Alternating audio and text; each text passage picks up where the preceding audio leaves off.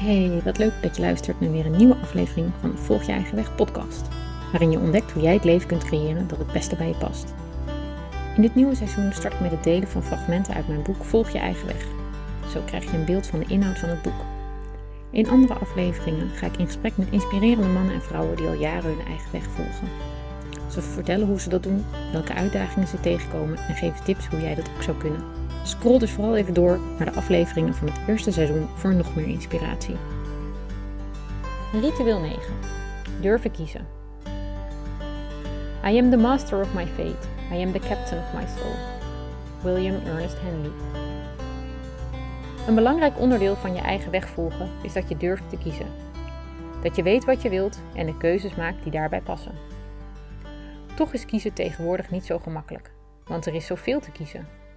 Dat begint al bij het kiezen van wat je eet op een dag, de kleren die je aan kunt trekken en of je wel met de fiets, de auto of het OV naar je werk gaat. Ik vond het een uitdaging om keuzes te maken. Omdat ik zoveel vrijheid heb gecreëerd, is er zoveel mogelijk dat ik vaak niet wist wat ik moest kiezen. Ik heb geleerd dat niet kiezen ook een keuze is. Niet kiezen nam bij mij altijd veel bandbreedte in, omdat ik dan toch bleef malen of ik iets wel of niet zou doen. Ik besefte dat als ik het leven wil creëren dat het beste bij mij past, ik ook de keuzes moest maken die bij mij passen. Toen ik onlangs op vakantie ging, merkte ik dat ik mezelf niet gaf wat ik nodig had.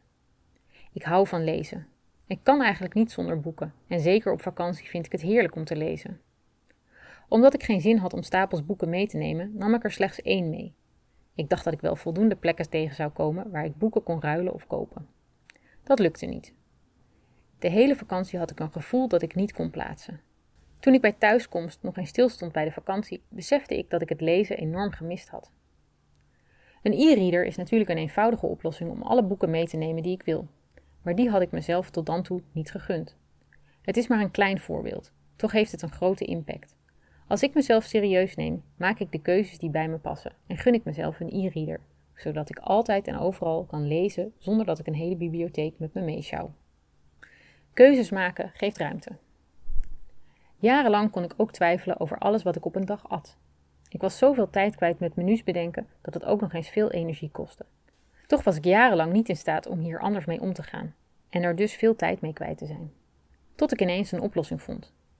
Ik besluit nu de avond van tevoren waarmee ik wil ontbijten en bereid het voor terwijl ik aan het koken ben. Dat scheelt veel denkwerk in de ochtend en geeft me meer ruimte te focussen op de andere dingen die ik in de ochtend wil doen. Ook mijn ochtendritueel met yoga en meditatie staat tegenwoordig voor een aantal weken vast. Door met die kleine dingen te oefenen, maak je het voor jezelf ook makkelijker grotere keuzes te maken en daar niet te lang over te twijfelen. Veel te veel keuzes. 70 jaar geleden was er niet veel te kiezen. Mensen gingen bijna niet op vakantie, omdat de mogelijkheden er minder waren en ze hier minder geld voor hadden. Er was veel minder variatie in de supermarkt, er waren minder televisiezenders en er was minder entertainment. Er werd dus vaak voor jou gekozen. Want als je televisie wilde kijken, was er niet meer dan één zender. Dus keek je wat er werd aangeboden op die zender, of keek je niets. Vandaag de dag hebben mensen steeds vaker last van de fear of missing out, de angst om iets te missen. Die wordt kleiner als je besluit niet meer overal bij te willen zijn. Door zonder krant en social media te leven, word je niet continu geconfronteerd met al die dingen die je kunt doen. Je gaat dan op zoek naar dingen die je wilt doen, als je tijd en zin hebt.